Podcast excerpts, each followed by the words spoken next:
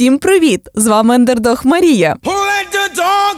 І перед тим як перейдемо до свіженьких новин, хочу подякувати всім британцям та міністру оборони Бену Волесу. Дякую від всієї нашої андердожної спільноти. Ви для нас точно більше, ніж Амазон, але і ціна за ваші посилки вимірюється сотнями життів українців. Багатозадачна особистість. Ілон Маск запускає нову компанію. Так, знову цього разу буде досліджувати штучний інтелект, аби не відставати від OpenAI, у витоків якого він теж був. Нова компанія має відповідну назву XAI. Коротко і без суті. Зараз активно наймають дослідників та інженерів. Серед перших до команди приєдналися декілька колишніх інженерів Google та Microsoft. Мета нової компанії створити більш безпечний штучний інтелект. Ну, подивимося, що на думку маска означає безпечний штучний інтелект.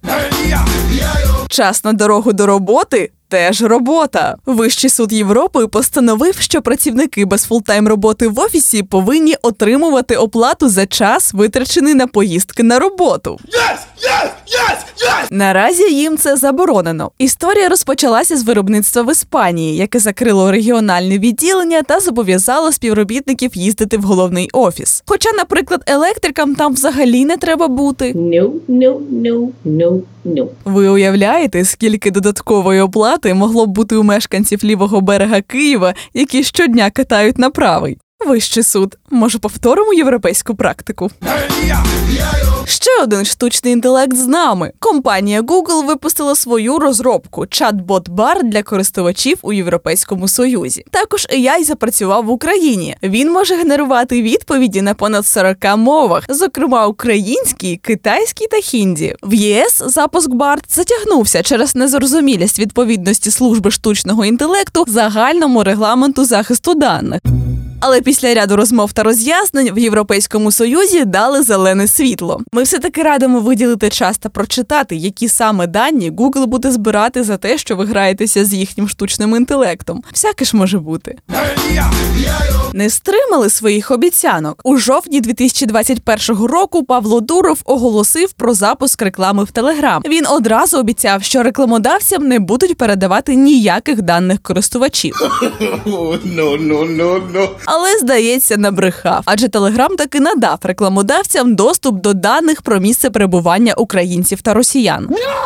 Ті тепер зможуть показувати свої оголошення залежно від країни та міста, які приблизно встановлені за допомогою IP-адреси користувача. Якщо шукати в цьому плюси, виходить, тепер ми не будемо бачити рекламу російських насков в телеграм-каналах. Це вже радує. Наш поштовий гігант.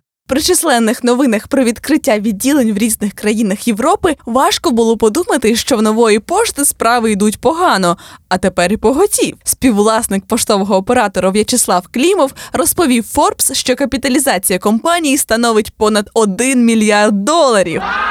Але на цьому в новій пошті зупинятися не збираються, бо в планах збільшити цю цифру до 3-5 мільярдів. Цифри вражають. Чекаємо тепер виходу компанії на IPO. Наостанок вже постійна рубрика Пишаємося. Цього тижня про нові інвестиції оголосив стартап Воркі. Проєкт підняв раунд на 900 тисяч доларів. Його оцінка, за словами співзасновника, тримається у межах 9-12 мільйонів доларів. Стартап створює платформу для фрілансерів, які, як кажуть засновники, вже переросли Upwork. Користувачам пропонують створити власний сайт із системою бронювання, вбудованими платежами, виставленням рахунків та управлінням податками. Далі в команді планують нарощувати виторг на 70-100% щомісяця та до літа 2024 року вийти на операційну прибутковість.